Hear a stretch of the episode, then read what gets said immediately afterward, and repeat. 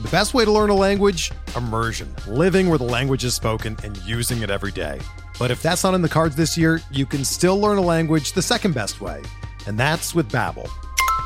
Be a better you in 2024 with Babbel, the science-backed language learning app that actually works. Don't pay hundreds of dollars for private tutors or waste hours on apps that don't really help you speak the language.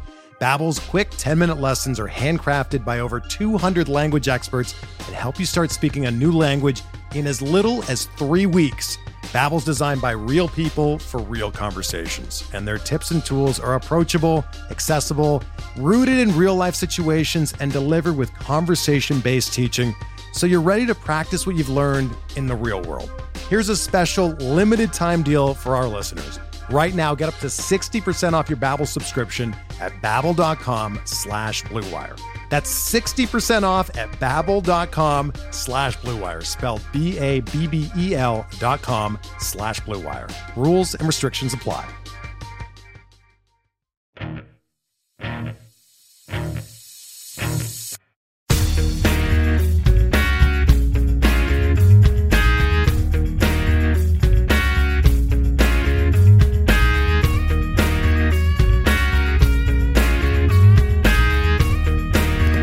Hello and welcome to the In the Pen podcast, part of the Pitcher List Podcast Network. I am Jake Crumpler, your host for the day, joined as always by Pitcher bullpen expert Rick Graham. Rick, how you doing? I know you were just in New Hampshire. Was that uh was that sick? Good to uh, get some time away from the relievers. Yeah, it was nice to have a little bit of a of a break from uh, you know, being in the city and kind of getting away and being on a lake for a couple days. Yeah, it's definitely needed at this time of the year as we get closer to the end of the season. Oh yeah, it always feels like the dog days of summer are July, but it's really like this second to last month where it feels like things are close to being done, but we still got yeah. a third of the way to go. So, yeah, I'm glad that you got some time off to uh, to recover, and I also had some time off to recover as well as I celebrated my birthday on the 22nd. Yes. Woo, 25. Happy birthday. Big 25. Quarter life crisis. Here we go. but this is a bullpen podcast, and we will be covering all of the news that has happened over the last week. Usually we have a main topic, but there's been so much going on this past week in terms of players losing their closer job, getting injured, people moving up, doing well, going off.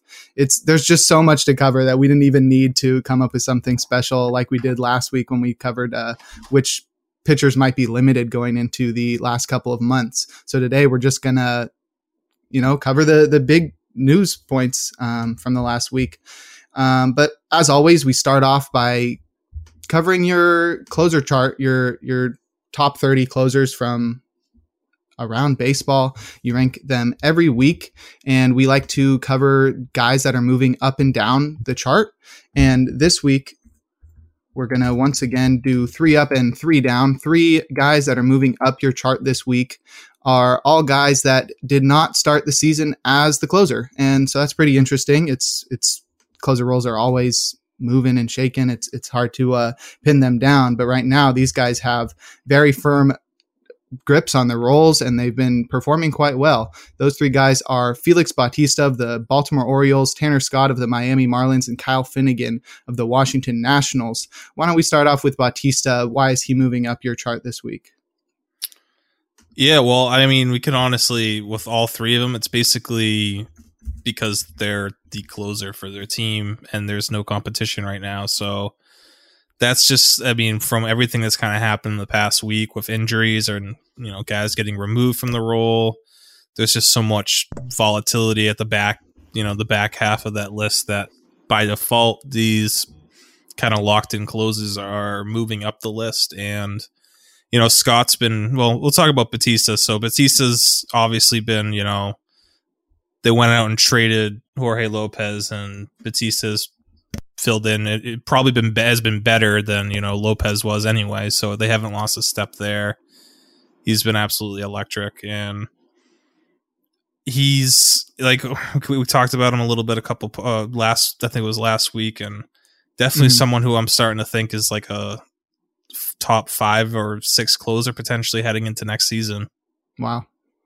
Yeah, he's been uh, pretty unstoppable. 35% K rate, sub 1.7 ERA. He's already up to nine saves now. He's, I mean, he's just massive. I mean, I would not be able to get a hit off him. Not that I'd be able to get a hit off anybody, but it's like poor Eloy Jimenez. Oh man, did you see? Did, he got did, hit in the, I did not see. He got hit in the elbow with a hundred mile per hour fastball. No. Yeah. If yeah, that if Eloy hurt. didn't need any other any more, you know, bad breaks. uh, yeah. But yeah. Dang, that's that yeah, that's that can't feel good at all. That's uh no. definitely not something that's good for an injury prone player like Eloy.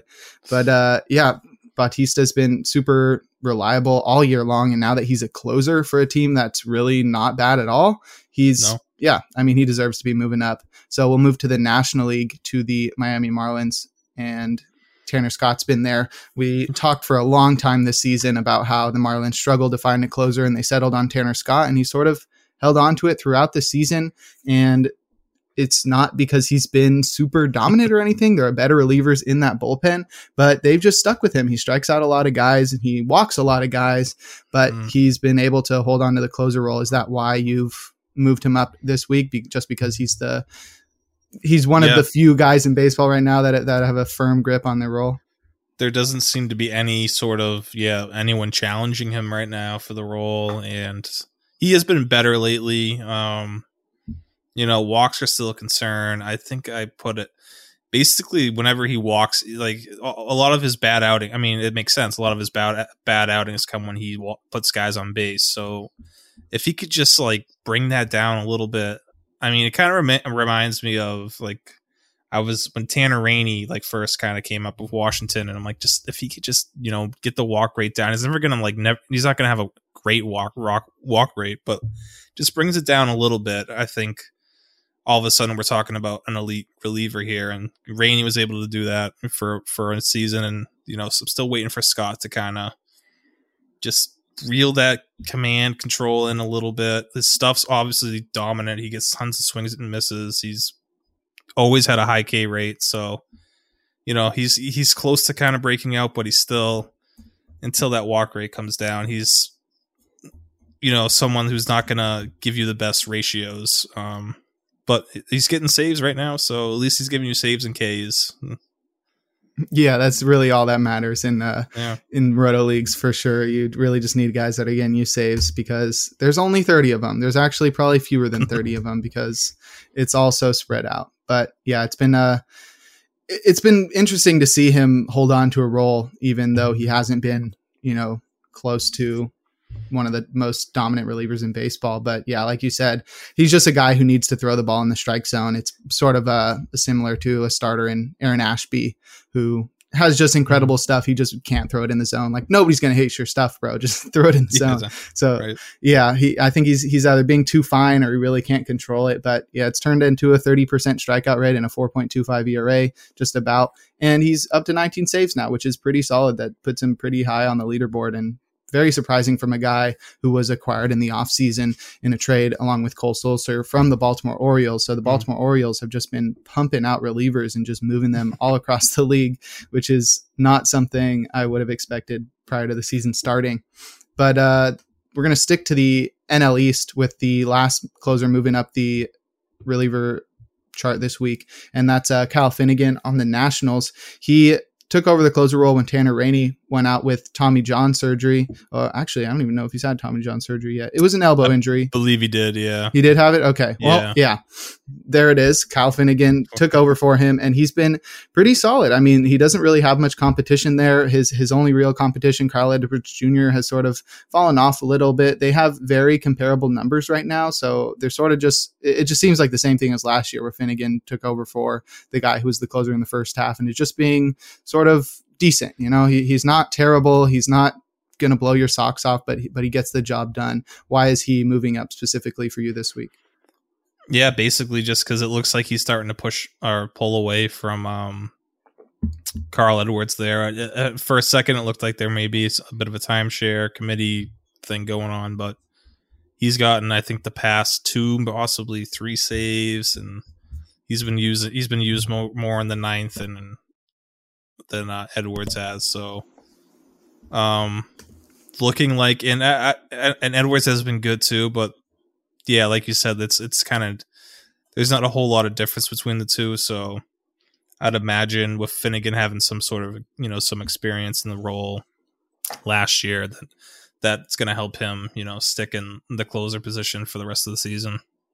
Yeah, Dave Martinez probably has some affinity to him that he just feels mm-hmm. comfortable using him in the ninth, like he did last season. But yeah, those are the three guys moving up this week Bautista, Scott, and Finnegan. So if you've got them on your fantasy teams, feel comfortable right now with them. They, they should be able to be pretty decent throughout the rest of the year, at least reliable in getting saves. And now it's time to move on to the three guys that are moving down this week.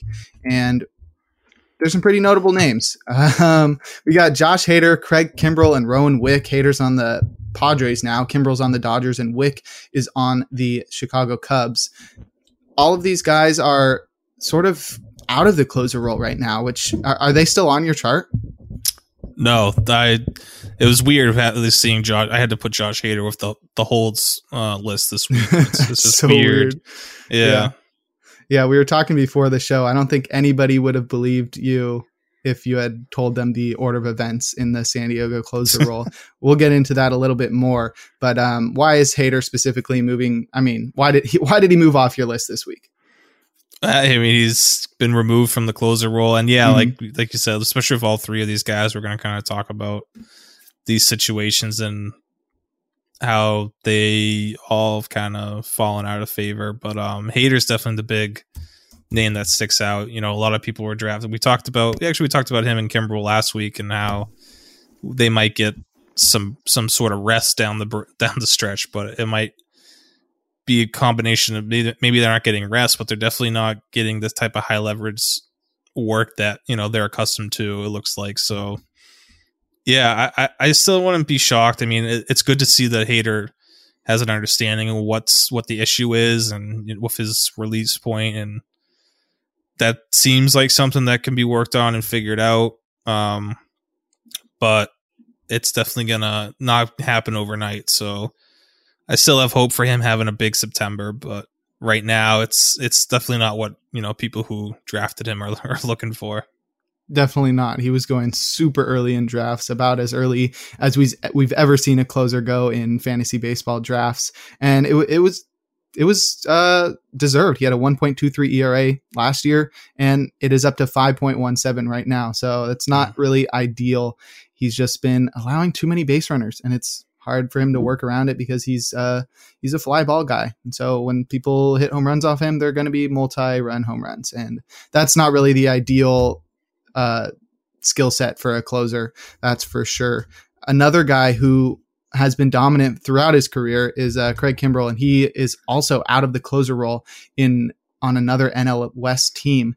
And it's uh this one's a little bit less surprising. I think if you had told people before the season that Kimbrel wouldn't hold on to his role throughout the season, they wouldn't be as surprised considering how yeah. he performed with the White Sox in the second half. But yet it's like he's on the Dodgers. You sort of expect the Dodgers to be able to turn everybody into an all star, and they haven't been able to do that with Kimbrel. They haven't been able to get him right. He has a 4.36 ERA, and obviously you're you removed him off the chart because he's not the you know one out closer anymore. He, it's not just him. They're going to start using a committee or, or, giving him a break like we uh, suspected last week. But uh, what was there anything that's like caught your eye on him or, or anything, or was there anything of note that like made you consider taking him off w- with any reason other than he's the he's not the the yeah. main guy there? He's he has been slowly. I've been slowly moving him down the ranks as the season's gone along. Kind of had him stuck in the like late teens and yeah, it's just been. I think we've we've talked about it in previous podcasts how he's just been super hittable this year, and you know, he's he's allowed base runners in almost every one of his outings, and just just nothing clean.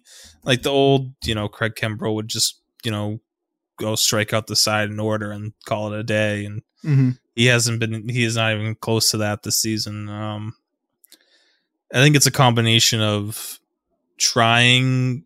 I think Dave Roberts brought it up, and it's it, there could be something to it where he, he thinks he's maybe trying too much for too too hard to strike people out instead of just going out there and trusting his stuff and you know making good pitches and executing. He, he's trying a little to be a little bit more you know, finessed with his location and it's definitely it's not really the issues. I mean, it's we're not talking about like Chicago Cubs early Chicago Cubs era, Craig Kimbrel, where he was either walking everyone or giving up home runs. So, so he's not that bad yet, but um, it's certainly something they want to get fixed as they head into the postseason. At least they have time to, you know, get him right, and they don't really have to rush anything with their comfortable lead in the NL West. So, yeah, I don't know. I'm I'm more confident in Hader figuring things out than Kimbrel at this point, but again, I wouldn't I wouldn't be surprised if Kimbrel, you know, turns things around by the end of September and is their trusted closer for October. Mm-hmm.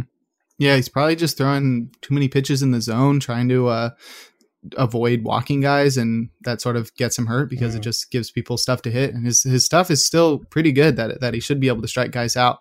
But I mean, if you look at his last few seasons, they've just been I don't remember Kim, Kimbrel being this bad, but it was like 2019 6.53 ERA, 2020 5.28. He obviously was good in the first half of 2021, but he was awful in the second half, and now he's up to a 4.36 ERA. So for a guy that looked like a, a Hall of Famer through the first half of his career, it's really going downhill now. And you know, if the Dodgers can't yeah. fix him, like they're going to need to uh, trade him to the Rays or something because that might be his last chance. But he's uh, really he's really only had. I mean, I think going back to that last season, he was with the Red Sox. He was really not good the second half there. So like, mm-hmm.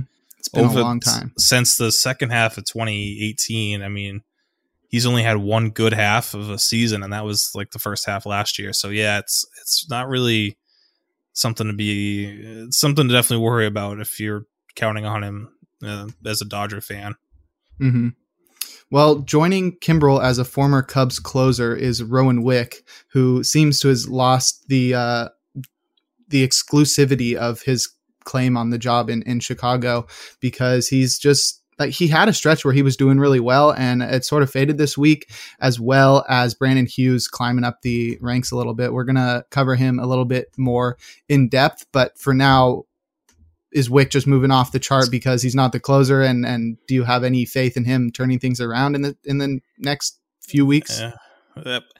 Not exactly. I, I think and he was on I had him on the up list last week and uh-huh. I did have the caveat that like it his three saves came against the Nationals and the Reds, which to be fair, the Cubs do have a pretty favorable schedule. I mean, they, they get the Pirates and the Reds a couple more times, I believe. So, um, but, but yeah, he just, he's just not very, he's just not good. And I'm glad that they're giving Brandon Hughes a shot because he's, he looks like he could be a, a, a nice piece for them moving forward. And, um, I don't know. Uh, maybe he can become the closer, you know, moving forward for next year and whatnot. But yeah, Hughes is definitely more more intriguing. And for those looking for someone in this bullpen, I would definitely prefer him closing out games than Wick and his whatever one point six whatever whip it is at this 1.68 yeah yeah it's uh so. it's not great i'm looking at his pitcher list player page and it's all the all the charts are blue and he's just he just doesn't have hmm. really any standout abilities. And if you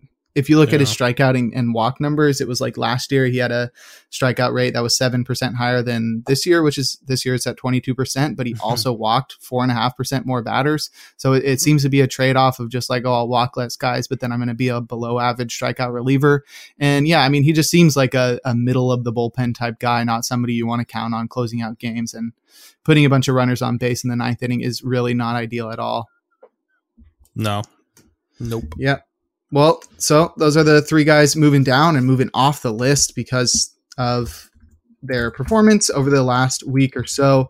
And hopefully, uh, a couple of these guys can turn it around. There, there's definitely no guarantee Wick is going to be getting his job back because, like I said, he doesn't really have great skills. But Hader and Kimbrel have been struggling for a while now, and they're their pedigrees are not going to be enough to keep them in their closer role in the future or get it back. But I'm sure all of these teams are going to hope that their bullpens are going to be able to turn it around in the near future.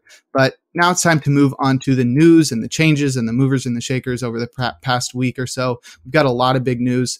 We're gonna we're gonna start from. Uh, we're going to start with the Philadelphia, where uh, Seranthony Dominguez is out. It's a tricep strain or something. Yes, that sounds right.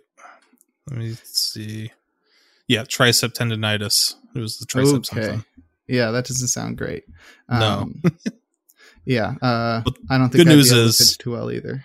Yeah, good news is they're expecting him to only miss 15 days. So we'll that's see. good, but uh, that does line David Robertson, the midseason acquisition, up to be the closer. When he was first acquired, it was sort of unclear whether or not he was going to be the closer, and then based off what happened after the deadline, it seemed like Dominguez was the one who was being favored. But now with Dominguez out, Robertson is the clear guy there with Brad Hand being the number two, who probably won't be stealing too many saves. He seems more like the setup guy.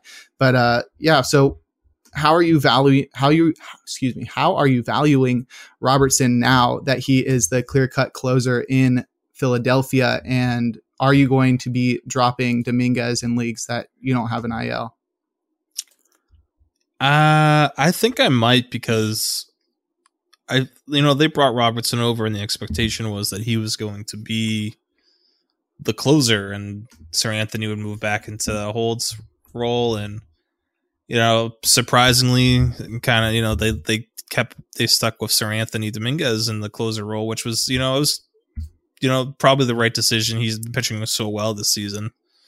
Um, but now that he's missing some time, and Robertson and if you look at the Phillies, uh, the Phillies schedule is so. I mean, I, I don't know. I, I, it's either the the easiest schedule the rest of the way, or it's it's the top two or three. So, I think there's a chance for Robinson to kind of, if he can stick in the role and they don't, you know, use hand and you know others uh, to close out games. I think Robertson can kind of just run away with this and they can ease Seranthony back into the role, into a into a holds role and um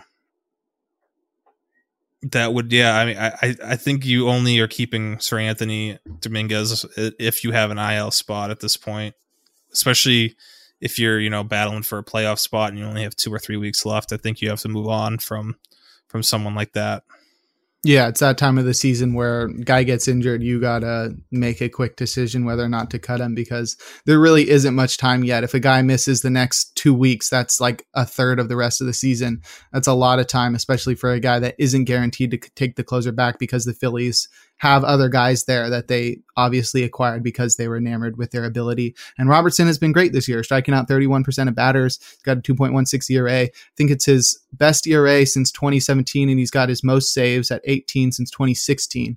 And that's pretty impressive. He's been he's been yeah. vintage David Robertson. I think he's like 37 now. Uh, pretty cool. He's going to be a free agent after this year, so they can just ride it till the wheels fall off. And yeah, it's uh it's really disappointing because I was I was loving what Seranthony was doing all year. I think both of us were guys that were calling on him to be the closer way early in the season, and it, it paid off well for anybody that you know jumped onto that early. But yeah, let's hope he can come back healthy. I would love to see the Phillies do well in the playoffs. They've really been an unfortunate franchise for the last uh, few seasons or so, and uh, Bryce Harper just returned today too, so they seem to yeah. be getting back to full strength. But there are some other there is some other big news going on right now. Today, Ryan Pressly was placed on the 15 day IL with uh, neck soreness. Is that what it was? Yeah, I think so. Um, which is really disappointing because he was my biggest closer in my home league, and that sort of just put, puts me out of the race, especially because Zack Wheeler just hit the IL too. Oh, okay. Well, actually, the Phillies are pretty disappointing. They they just very unfortunate. but um, yeah, Ryan Pressly hitting the IL is not great. It, it seems like a minor in- injury that shouldn't keep him out too long. It's also backdated to Monday the 22nd, so he could return. I think either the 5th or the 6th of September, and that's not too long, 15 days, and he will get the closer role right back when he returns because he is the clear cut guy there. But how are you valuing the rest of the relievers in that bullpen? I think Pressly is. Uh, I think he's a clear hold, honestly, because he he's he's like a top five, top 10 guy in yeah. amongst closers. So I, I think he's a guy you can't let go of, especially because this injury seems minor. But how are you valuing guys like Rafael Montero, Hector Neris, Will Smith, and Ryne Stanek? Who do you think has the best chance at getting the majority of the saves going forward? And who would you be running to the wire to pick up? I guess would be Neris, but it's funny you mentioned all those guys who all have closer experience, and I'm reading mm-hmm. the little the like the little uh, Yahoo write up and it's saying Hector Neris and Bryan Abreu are the most likely c- candidates to handle the Really? ninth inning, which Abreu, he, he's been good. He's pitched really well this year. He's been kind of the unsung hero out of that bullpen, but um, that would still that still would be a bit of a shock to me. If I, I know Neris has been, you know, a little hit or miss, but Mm-hmm. I still like.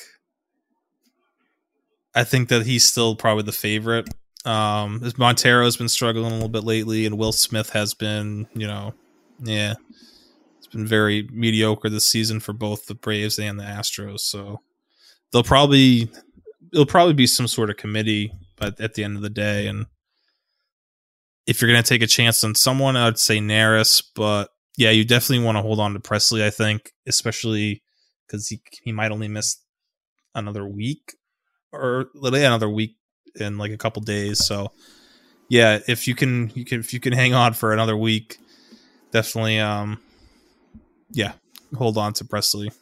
I agree, but I, I don't know if Neris is going to be the one. He he's you, you noted that Neris has sort of slowed or that Montero has slowed down the past week or or two, and that's true. I think he's allowed seven runs across his last five and a third innings pitched, eight runs, seven earned. Mm. Uh, that comes out to an 11.8 run ERA, but he still sports a 2.61 ERA and a 25, about 26% strikeout rate. So he, he's been really great all year. He does have the most saves amongst that uh, group of closer committee guys. So I- I've always thought that he was the next in line there. He's been the setup guy on the reliever depth charts on the reliever ranks every week. So I've always thought he was the next guy up. But I mean, yeah, that's a great point that uh, Montero has been slowing down recently, but I think Neris has been too. I thought he had like a really yeah, great. he, he, Go ahead. he had a bad bad he had a bad outing this past week, I believe. But um, yeah, I think he's Yeah. allowed. He's allowed five runs across his last four appearances, which covers Yeah. 4.1 innings. So not great, but yeah, I mean, all these guys I think are, are serviceable. I think Will Smith is the one who's going to get is the least likely to get saves. I think he would only do it if they have like a bunch of Three lefties, coming lefties, up in the yeah. ninth. Yeah, exactly. I just don't think that he's that dominant out there. Actually, I'm interested to see how good he's been since he landed in Houston because they've been known to uh, have great pitching Mhm. development beside uh, the sticky stuff. but uh, no, he's Yeah, not he- been great.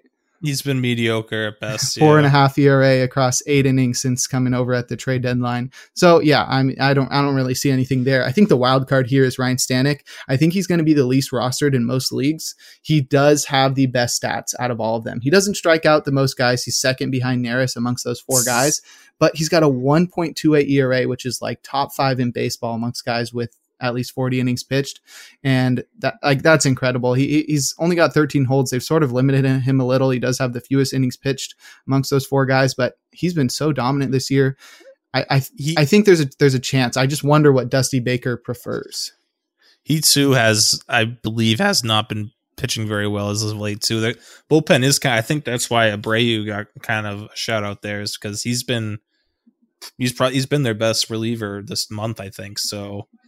I, I they may go with him and they might ride the hot hand, but yeah, they do have so many other options who have closed out games before. So I, I don't know if that's the, the role that they're gonna throw him into right now. stanek's been uh like crazy uh, he had like a he didn't allow a run for like three months or something and then you think he- he's allowed two in the past month so he's had yeah he, he has like these bouts with his command where he just kind of loses it but yeah for the most part he's been really good this season Oh, that's a good point. He has walked a lot of guys over the past week. I think it's uh four, five, seven across his last like six appearances, and that's not Yeah. great. So yeah, maybe it is one of those times where he he's starting to lose it a little. But uh, I've loved Bryan Abreu all season long, and it's mostly because he's a guy who can go multiple innings. Obviously, if he's the closer, he's not going to be going multiple innings, but he strikes out thirty five percent of batters, which according to the pitcher list charts, he's twelfth amongst relievers, which is crazy. He limits hard contact, gets a lot of swings and misses. I think he throws pretty hard too. 97 mile per hour ag- average velocity on that four seamer, and he's got a slider that produces a CSW of 38%. So pretty pretty incredible fastball slider guy. Um, yeah, I mean, if anybody's the closer of the future, I think it's Abreu, and yeah maybe that future is now, but it, it would only be for a short time because Pressly should hopefully be back soon. But let's move on to one guy that we've already talked about, and that's Josh Hader in San Diego. I, I, mentioned this very quickly, but I don't think anybody would have believed you if you mentioned the order of events in San Diego. You know, like preseason, it was like Robert Suarez. I remember everybody was super hyped about him coming over. Was it Japan? Pretty sure it was Japan. Coming over from Japan. He was just amazing over there. And uh, he, he was going to come over and be the, the closer in San Diego. And that just didn't go as everybody planned because the team acquired Taylor Rogers like the day before the season started. And then Taylor Rogers was like the best closer in baseball for the first couple of months. I think he was leading baseball yeah. in saves for quite a while, definitely the National League. And uh, I think if you tell somebody that and then also say, you know, then they acquired Josh Hader at the trade deadline, that they would be like, oh, okay, wow, like that bullpen is crazy. There's no way a starter that they acquired who was pitching, I think he was pitching in Korea. Nick Martinez would be yeah. one of the guys in a closer committee alongside Luis Garcia, who was uh, acquired uh, as a free agent in the offseason. It's just looking back on it in hindsight, it's just crazy that it's gone this far. I think everybody had so much confidence in Taylor Rogers. I think a lot of people were excited about what Suarez was going to do. And then when Hader came over, it was just all over. You know, Padres are going to have just they just had the best deadline and oof it's just been a, a, rough few weeks since the deadline with the tatis uh, suspension and now yeah. hader falling apart and you know soto's ho- back's acting up ooh i did not hear that yeah let's yeah. uh let's hope they can figure things out because last year's collapse was absolutely embarrassing so yeah it's uh it's pretty crazy but who are you favoring among Luis Garcia and Nick Martinez. I really liked Martinez all year long. I liked him when he was a starter. I drafted him in TGFBI. I liked him as a reliever because I love those guys that go multiple innings. They're super valuable in pretty much every league if they're good. And I'm liking him now because he's getting saved. So who, who do you prefer amongst Luis Garcia and Nick Martinez? It's a tough call. I, I think Garcia is going to get the most chances. And I guess if you like, honestly, looking at it from just like a non-save perspective between Garcia, uh, Martinez, and Suarez, they all there's none of them really not none not one of the three really sticks out as like being way ahead of the others. So I think it comes down to who's going to get the most save chances. And right now, I think it looks like it's going to be Suarez. But yeah, they all kind of do a little, you know, something a little bit different. Like Suarez has a really good yeah, good changeup. Garcia's got a great slider. Martinez can give you multiple innings, can do you know stretch things out a little bit. So, um, yeah, I, I, and then you got, I mean, Hader will is gonna figure if Hader figures things out, that's great. But you also got Drew Pomeranz potentially coming back, and I don't know if you can really count on him for much, but still another you know high leverage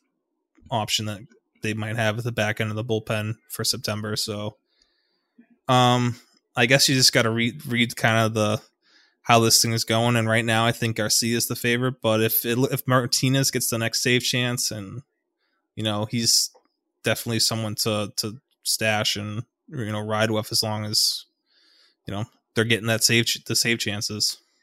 Yeah, definitely. I I think Luis Garcia is also going to be the one to get the most saves, but I love what Nick Martinez has been doing since hitting the bullpen. Since uh, June 22nd. Oh, that was a sound.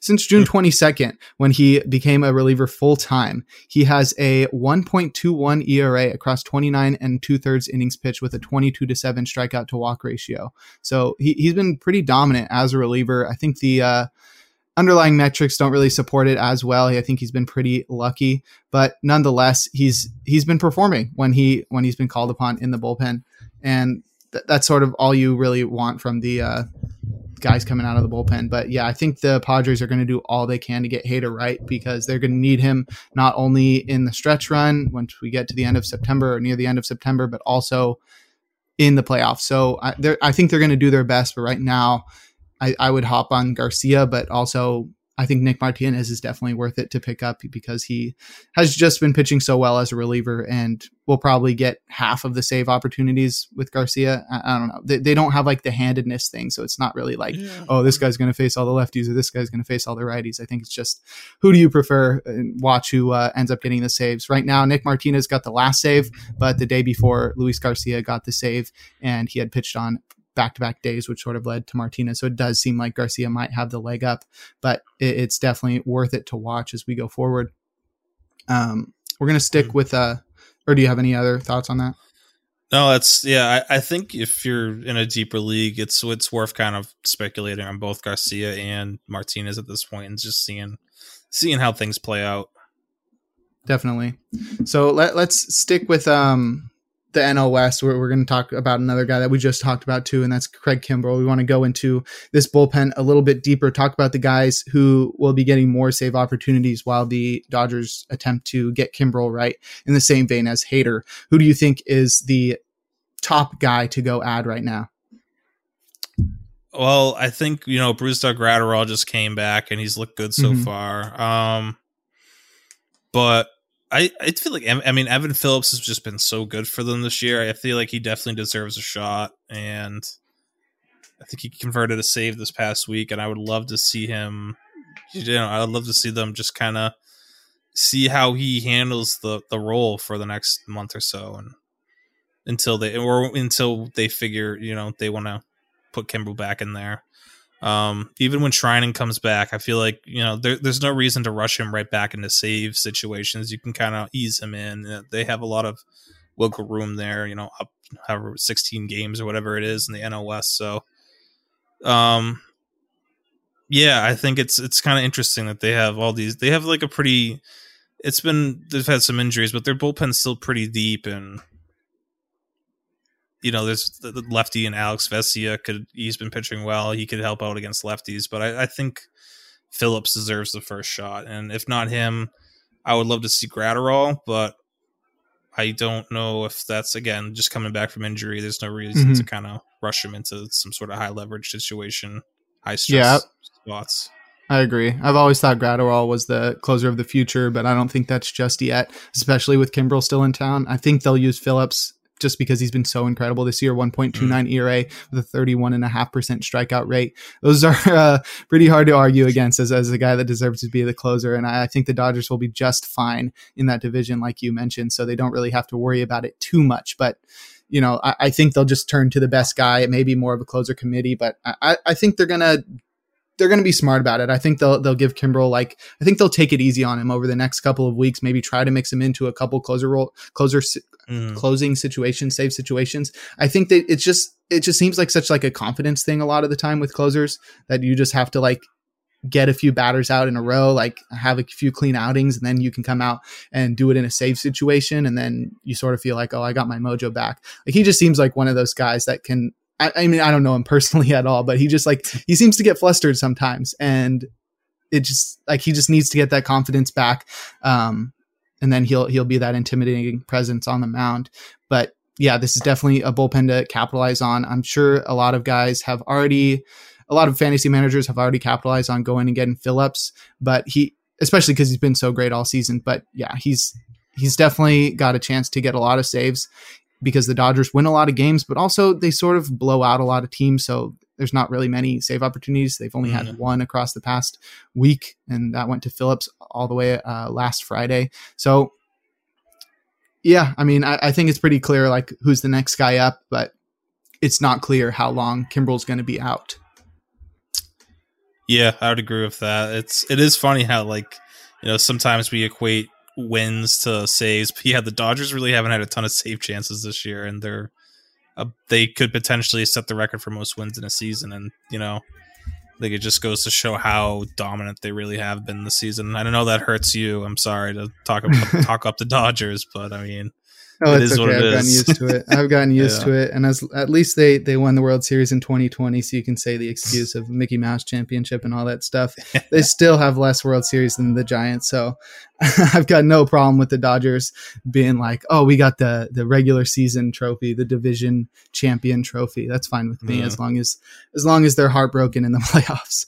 But um, yeah, we, we've got a, a couple more bullpens to cover before we we just go over a, a few more bullpens in, in sort of a lighter view and then close things out. But right now, we're going to take a quick break.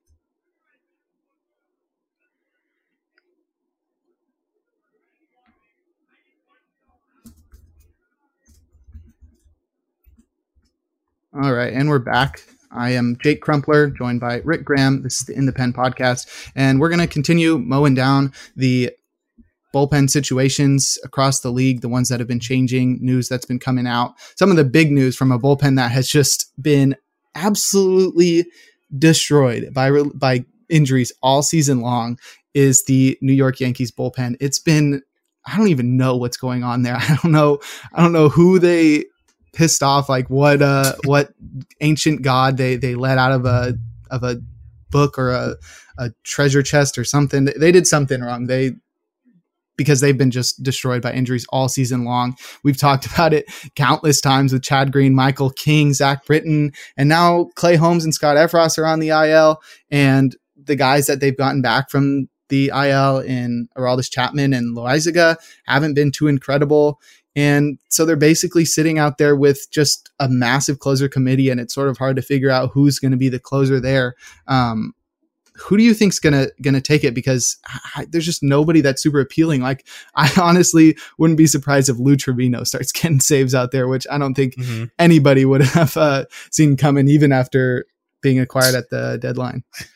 Yeah, I know. Imagine, just imagine thinking in April that hey, Lou Trivino is going to actually be the Yankees closer come September. Just so no, I mean that might be the case here because I, I, know Holmes is expected back on Monday, but I don't know if that's you know I don't know if you really want to throw him right back into the into that role because I'm not sure. Um, the, there's definitely a possibility the back issues played played into his struggles, but I also think that there's, you know, I it seemed like hitters were starting to figure him him out a little bit and not chasing his slider, you know, his stuff out of the zone anymore, and that really, you know, that his walk rate skyrocketed and you know that led to obviously to bad things which is w- what will happen if you walk too many guys. So um you know jonathan Loaisiga is right now i guess the favorite but like he has not been good this season as well. And you know at, right at, right as i thought Aroldis Chapman was turning a corner he goes out and just has two awful outings. And I, I think at this point it's going to be really hard to trust him at, at any point this season. Mm-hmm. So, you know, Effross was definitely someone I was interested in, and of course he ends up getting hurt. So it's like, yeah, where do they turn to now? I I don't know. They're, you know, I, they really need to hope that Holmes is able to whatever you know whatever was wrong has been fixed with this IL stint because they might be in trouble in that with that that role. Um, I really don't know where they can turn to outside of Holmes at this point. Yeah, it's uh it's definitely impossible to trust Chapman anymore at this point, and especially because mm. he's going to be a free agent after this year. I don't think they have any loyal to loyalty to him anymore. I, I loved what Trivino's been doing all year from a skill stand, standpoint, but I don't know if they trust him just yet. Like they don't, I don't know. It's like they don't know him well enough to trust him with that. You know, it's like you just got a new friend or something. Are you going to trust him like taking care of your house or something? Probably not. It's a it's a tough spot too for him to go from you know Oakland and just like mm-hmm. closing out games at Yankee Stadium. For yeah, it's wild. Like, yeah, you got to have a certain mentality for that. And Loaisiga yeah. hasn't been great at all. Like he was amazing last year. I loved what he was doing. Yeah. Had him on a lot of teams, but this year it's just been he not striking out guys at all. He's got an ERA over 5.7, just not ideal. And it just seems like it's going to be one of these guys that I don't think anybody's ever heard of. Like Wandy Peralta got the last save a couple days ago, and it, I think it was like a one out save or something. So mm-hmm. that one's not too something to buy in too much, but uh, maybe go ahead. I was to say Aaron Boone does trust Wandy Peralta and some mm-hmm. like in these cre- like that he came in with the bases loaded to get one out. Like he Boone does trust him a lot. I don't I don't know if he trusts him to like fully hand over the closer role to him, but I mean that's definitely yeah, definitely a name we should we should mention. I think the most underrated name is a 27 year old rookie in Ron Marinaccio. His skills mm. are just amazing. He sort of walks too many guys. He's up to 12% on the walk rate, but he limits hits like crazy. I think he's got uh, he's got a 13.2% hard contact percentage, which is hard contact per plate appearance. That's fourth amongst relievers. He's got a 172 ERA and a 0.80 whip, which is bonkers and a 30% strikeout rate. So he, he just does a great job of, of limiting hard contact and just like it doesn't matter that he's throwing stuff out of the zone. It's just his his changeup and, and slider are just impossible to hit. The, the changeup gets a 38% CSW. The the slider is more for called strikes and stuff to keep batters off balance. But honestly, like yeah. at this point, they might have to turn to him because he's been yeah. the best reliever in that bullpen for quite a while. He's thrown 31 innings, and I, I don't. There's very few people that know his name. I know that the Yankees fans are probably loving what he's been doing so far, and but I, I think that's definitely a guy to keep an eye on. There's not much time on the season let yet, so it's sort of hard to speculate on this bullpen because it may take three weeks to iron out like who's going to be the closer, especially with Holmes coming back soon. So I don't know if it, it's it's that worth it to speculate on guys. Obviously, I think Loaisiga might be worth it to pick up right now because he does seem to be the guy that has the best shot at getting saves until Holmes is back. But other than that, like I don't know if it's really worth it to go like speculating on Marinaccio or Peralta or Trivino or Chapman because there's just so little time for everything to figure itself out. Yeah, I, I like Marinaccio too, and he's probably the best guy right now that they have, the best option they have right now. Um, they also another 27 year old rookie that they just called up is Greg uh, Weissert. Uh, I don't know. He's been the closer for their AAA team, and he has put up some really good numbers this season. And I mean, we're talking about the Yankees, so like guys like Marinaccio and Weissert aren't exactly who you were expecting to hear. You know, talk about closing out games in September in August September, but here we are. So yeah, uh, just another name to keep an eye on, I guess, because he's got he does some pretty good stuff and put up some dominant numbers in AAA this season. Yeah, I mean it's mostly surprising not only because it's the Yankees, but just because they've been known for having such a dominant bullpen, and they had that going yeah. into the season, and now it's either all injured or all like not performing well. So yeah, very surprising. I don't think many would have expected the Yankees to have one of the most uh, undulating bullpens in all of baseball. But let's finish things off uh, with a bullpen that is just only unknown names, like we were talking about.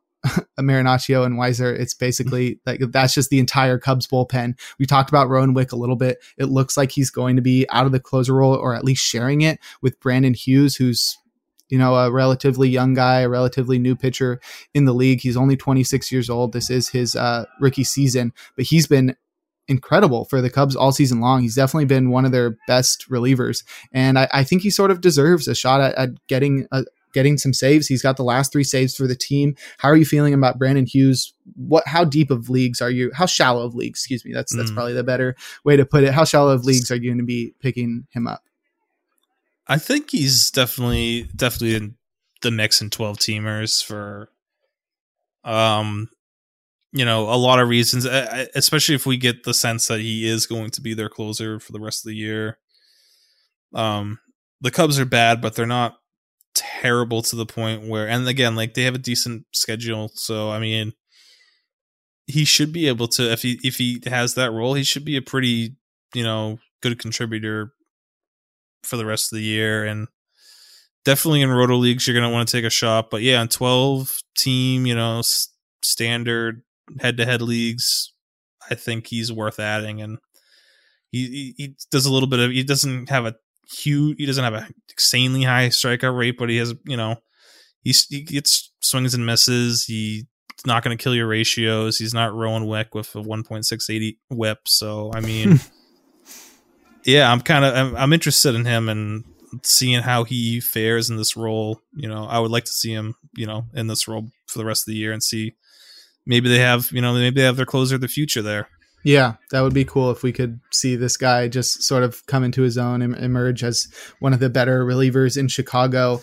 I, I think it, it's sort of different from Wick. When we were talking about Wick taking over the closer role when Robertson was traded to the Phillies, we noted that the Cubs aren't too great and neither is Wick. So that sort of is a bad combination for a guy that's trying to get you saves. But this is like bad team and a guy who seems to be really good. Like a near 32% strikeout rate is very solid. And he, he, he does allow a lot of fly balls, but he's sort of been able to work around that because he doesn't walk too many guys. He is only walking seven and a half percent of batters. So that's a pretty good combination of you can keep your BABIP down and, uh, if you if you give up home runs, it's not going to hurt you too bad because there aren't a lot of base runners. So I mean that's been pretty cool. He's uh he doesn't throw too hard. He's also a lefty, which is you know the only thing that sort of hurts him because you don't really see too many lefty yeah. closers nowadays. But you know the Cubs don't really have a lot of, lot to lose. You might as well see what you got in Hughes. Ooh, that was I am a poet. That there was go. that was sick. um, um, but yeah, so I, I, yeah, I also agree. I would love to see what he can do for the rest of the season, and uh, maybe he'll be you know pretty high up on the closer chart going into next season and will be drafted sort of everywhere if he can uh, really lay claim to this role and the Cubs don't add anybody in the offseason. Yeah, for sure. I, that's the thing is I feel like the Cubs, even though they're not really in win now mode, they still will spend some money. So I would expect them to, you know, still add a veteran reliever or two this offseason. But still, fun. Hughes is definitely a fun name to to keep an eye on for especially for those in you know deeper save plus hold leagues. Definitely. I, if you're in a 15 teamer, I would say just go pick him up right now, especially yeah. if you can move up a couple spots in in your Roto league uh, on the, on the saves department. But uh, before we close things out, we're just gonna quickly ro- roll over a, a, couple bullpens, a few bullpens, just because they've uh, they've been in flux all season and it's always worth it to check in and see you know what the heck is going on. One of those where uh, you just never really know what's going on is in tampa bay. It seemed like jason adam was the clear cut clear cut closer. He's been incredible all season long 1.22 era with a 33% strikeout rate. But pete fairbanks returned and he's got the two of the team's last three saves. The other one went to Shawn armstrong because fairbanks pitched on back-to-back days. The rays sort of like to go in waves of using guys. It seems like like they'll use Jason Adam for two weeks as the closer, and you're like, oh, well, looks like he's the closer. And then Brooks Raley gets the next three saves, and then Pete Fairbanks will get to go for three weeks or whatever. So it's really hard to tell. But you got any thoughts on the on the Rays bullpen? Obviously, you're going to think that it's in flux, but is there any yeah. any bit of notes that you can give to prospective fantasy managers looking uh, to capitalize on what's going on here? I think it depends on no, you know what? Even because even I, I, think Jason Adam, Pete Fair, Fairbanks, and Brooks Raley are probably. I mean, worth rostering in 12 team head to head leagues. I, I like why not? They're not gonna even if they don't get you saves, they're not gonna hurt you with you know bad ratios, and you're still gonna get some strikeouts each week from them and potentially a win here and there, as well as you know whoever the closer of the week is that you know they choose to go with. So I think all three of them kind of have value, and at this point, it's like not even worth trying to figure out who the guy is to roster here. It's just like all three of them are kind of in a committee, but they all kind of have their own worth, and they're definitely back of the roster uh, relievers to to look at. You know, you know having definitely I, I, agree on just the point of just holding on to them like using them when you don't want to start a starter for a week yeah. or, or just switching them in and out i've had brooks raley in a couple year leagues uh, all year long just because he's been so reliable and he's been striking out like 30% of guys with a very low era and that's that's sort of what you want even if he's not going to get you a ton of saves it's just he's going to improve your ratios and get you some strikeouts another mm-hmm. bullpen that has been in flux all year long is in Boston. We're sticking in the NL or AL East, and this one it's just been hard to figure out all year long. And then now with Tanner Houck being on the IL for the last couple of weeks, I thought maybe we would get some clarity. I thought Whitlock would just run away with this, but he really hasn't. And Schreiber is still just having an incredible breakout season. And last week, it seemed like Matt Barnes was sort of coming back into his, his own, but I, I'm not really sure there. Do you have any insight? I mean, this is your team. I feel like you should know what's going on.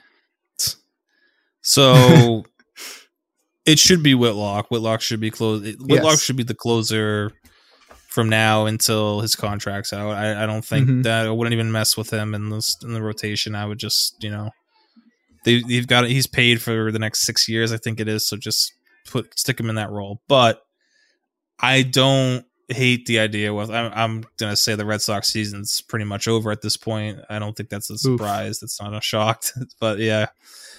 I wouldn't mind them if they want to just you know see what Matt Barnes can do in September in the closer role, just to see what they have there, and you know moving forward. Then sure. Um, Schreiber has been struggling lately. I think he's a little bit. I think he's been overused in the first half, and mm-hmm. probably not used to this type of you know obviously not used to this type of usage. So I'm I think they might want to either shut him down or just slow slow down his you know how they're using him a little bit. So I, I think it's between Whitlock and and Barnes and like I said, it's Whitlock's your closer of the future, but I, I understand if they want to see, you know, how Barnes reacts to the role for the last month of the year.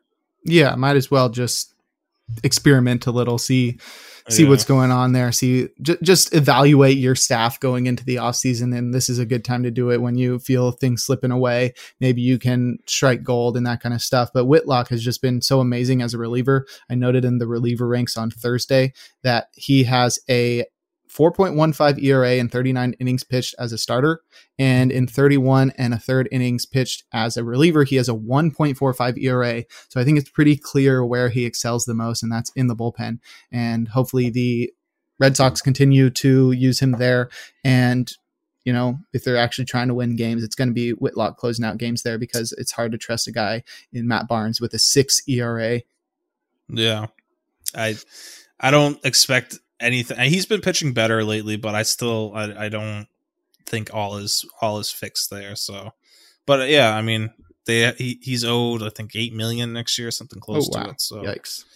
so yeah, you might want to see like you know what he what he has left in the tank here. Yeah, exactly. Because I don't think anybody's going to be trying to trade for him this offseason unless No. you sort of build up his value by showing that he still got it in the ninth inning. Yep. But moving from your team to one of my teams, we're going to talk about the A's for just a tiny little bit. I noted last week that you should run to the wire and pick up Dany Jimenez because he does seem to be the guy who's going to be the closer. He did get a save chance. Uh, I think it was last night. He blew it, and that was unfortunate. The A's still came away- away with the win, but you know Jimenez was handed the save chance and he wasn't able to hold it down. It's it's pretty confusing what's going on there. I mean, Puk's AJ Puk's been used all over the place, sixth, seventh, eighth, ninth inning. And Zach Jackson just seems like the ideal setup guy. Like he walks too many guys to be a guy to trust in the ninth inning, but he's just like so good in those middle innings. He leads baseball with 26 holds, which yeah, how the, how the A's are so bad. How does he have the most holds? It's so weird. He's just such an unknown name too. I was like, my brother is like basically just as big about baseball as I am, and we were going to an A's game to see Sh- Shohei a couple weeks ago, and uh, I was just like, all right, name like name three guys in the A's bullpen, and he said, I think he said AJ Puk and that Johnson guy. I was just like, oh my gosh, okay, yeah, um, you need to study back up on the A's, bro. But um, yeah, it's really hard to figure out what's going on here. I mean, I still think it's Jimenez. I still think it's worth to hold on to him right now. I mean, obviously he's not getting you any saves, but he's a guy that was getting all the saves earlier in the season and he was really good until he started to blow up a little before he hit the IL. What are you going to be? Who who are you most excited to add on your team in this bullpen? I don't know if I'm excited to add anyone, but uh, I think you're right with Jimenez. I think it's like Jimenez is the guy, and um, there's no reason. I, I think that's another situation where like Oakland probably should, you know, take a look at him. You know, he he was good in the closer role before he landed on the IL, so like see what you got here and like give him the last month of the season to see if like he can be your closer moving forward because they have, I mean, he's under TU control for a while, so it's not like the A's need to look to, you know, trade him anytime soon. So I think between him and Puk, I feel like he makes the mo- more most sense. And yeah, Jackson, Jackson, I don't, I don't, I'm so hesitant to because every every week I see Jackson getting like two holds or one or two holds, and I'm like, I don't feel like I need, I don't want to move him up because I keep thinking it's just like kind of a fluke, and he keeps doing it. So I guess, I mean, he has become a really effective holds option for holds leagues, but again, I'm not sure if he's been good, but I don't know if I don't know if he that that's really for real or not. But apparently it is. He's got 26 holds. yeah. In- Pretty incredible, but uh, Yeah. Jimenez has been really solid since returning from the IL. He's only tossed nine and two thirds innings, and he's walked six guys during that time. So he's been struggling with his control a little bit. It's sort of centralized into three of his outings, where he walked Hmm. two guys in each of them. But he does he's only allowed one run during that time for a zero point nine three ERA, and he's also got eleven strikeouts, which means ten point two strikeouts per nine pretty impressive. I, I still think he, he's somebody that is worth to go out. If you like take out those like it's like three outings where he gave up at least 3 Mm. runs. His ERA is super low. It's probably in the in the twos, maybe even lower in the ones. But I, I think he's pretty reliable. The A's are just going to need to win some games to get him some save opportunities. Yeah, that's that's the key there. Yeah. Um, sticking in the AL West is going to be the last team we hit before we look at a, a, a few bullpens that we'll be watching out for over the next week. The Texas Rangers have been sort of hard to figure out all year. They really have a lot of talent out there. They've been turning a lot of guys into really solid relievers. Matt Moore, um, uh, Garrett Richards was pretty good in the season, but they just DFA'd him, and uh, they they turned Brock Burke in, from a starter into a closer, and then they got a couple guys back from Tommy John surgery and Jonathan Hernandez and Jose Leclerc, but they haven't really been getting too many saves. Taylor Hearn got a multi-inning save. I think it was probably of the three inning variety because he tossed 43 pitches, and I doubt he did that over one inning. no. um, yeah, but uh, Matt Moore also got the most recent save, and uh, that was just his third of the season. It seemed like Jonathan Hernandez was the clear cut guy, but it, it's really hard to tell right now what's going on here. Who do you prefer to add to your teams right now? I'm I still like Hernandez, but yeah, it's Mhm. it's just I was not I was hoping he would kind of run away with it, but then Matt Moore comes in and gets a save, and Matt Moore has been really good this season, so it's it's I understand why uh what's the interim manager was it Tony Beasley or uh, I have think, no idea. yeah. but yeah, I I mean I see why they're trusting him still, and that bullpen as a whole is like again sneaky, kind of decent slash good. Like uh, between Le- Leclerc's been pitching a lot better lately. Hernandez has been good. Um, and then the two lefties and Burke and Moore have pitched well. So yeah, I. I, I I still like Hernandez, but it is frustrating seeing Matt Moore kind of mess things up there because I don't think you're rostering Matt Moore, um, even if he's unless he's like a complete if he's getting like at least fifty percent of the save chances, which I doubt. But you know, Hernandez I thought would be a sneaky like last month and a half of the season uh, addition, but yeah, if if he's not seeing all the all the save chances, then definitely hurts his value, especially with the Rangers who are not expected to win a ton of games down the stretch.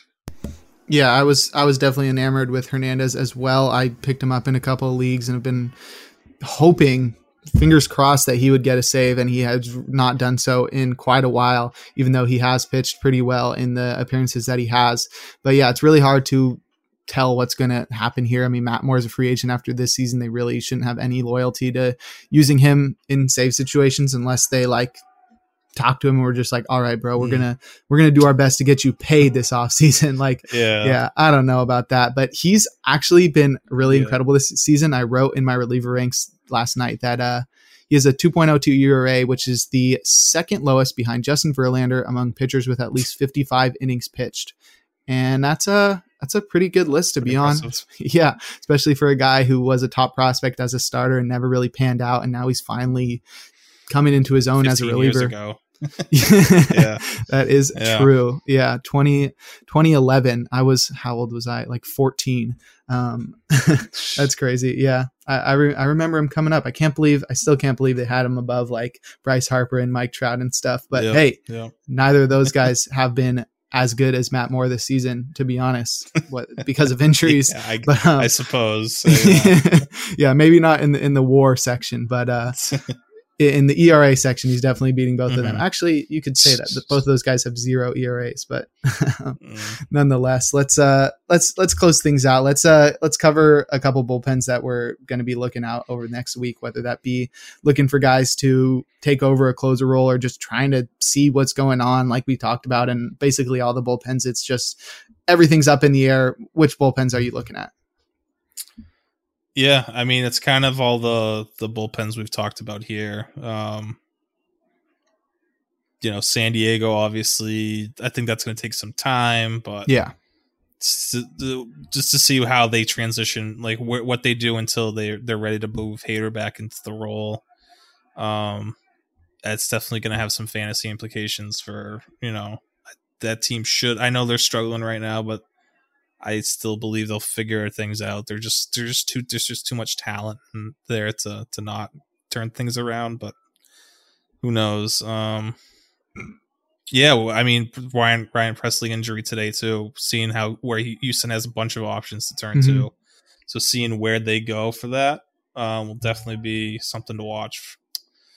Uh, and then yeah, the Yankees. I mean, Clay Holmes is back Monday. Does he go right back into the closer role, or do we get someone else? Is there a new name there? Are they going to mix and match with, you know, Peralta and Loaisiga or something like that? Uh, definitely a lot to figure out there. So yeah, those are definitely the three teams that are keeping an eye on because they could have you know big implications for fantasy and just the playoff races in baseball in general right now. Mm-hmm.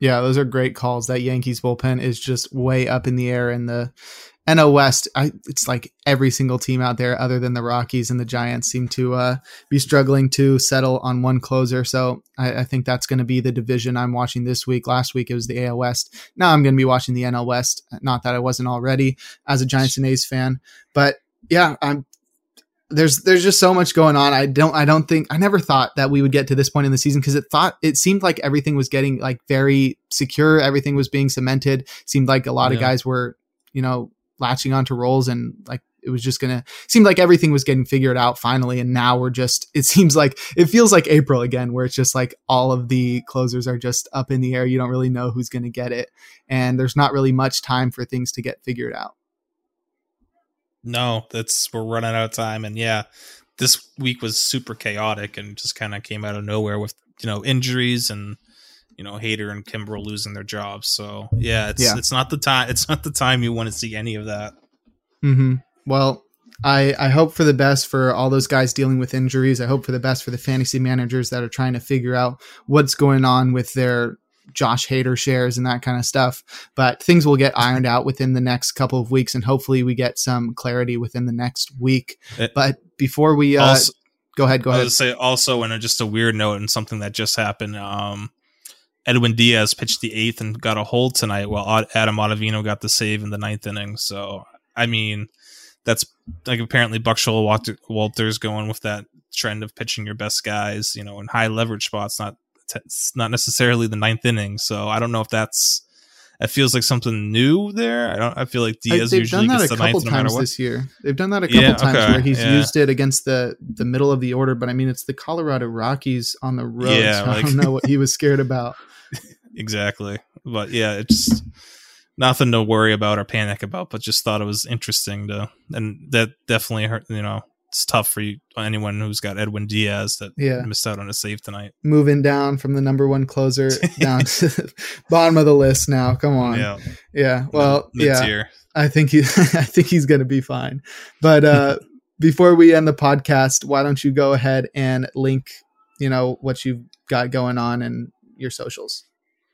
Yeah. So um I can find me on Twitter at I am Rick Graham and you know, as always, putting out um, putting out three lists each week for closers, holds, and save plus holds, and um, just you know, other than that, on pitcher list, definitely check out the reliever ranks each day that um, Jake and the whole reliever team have done a great job with so far this year.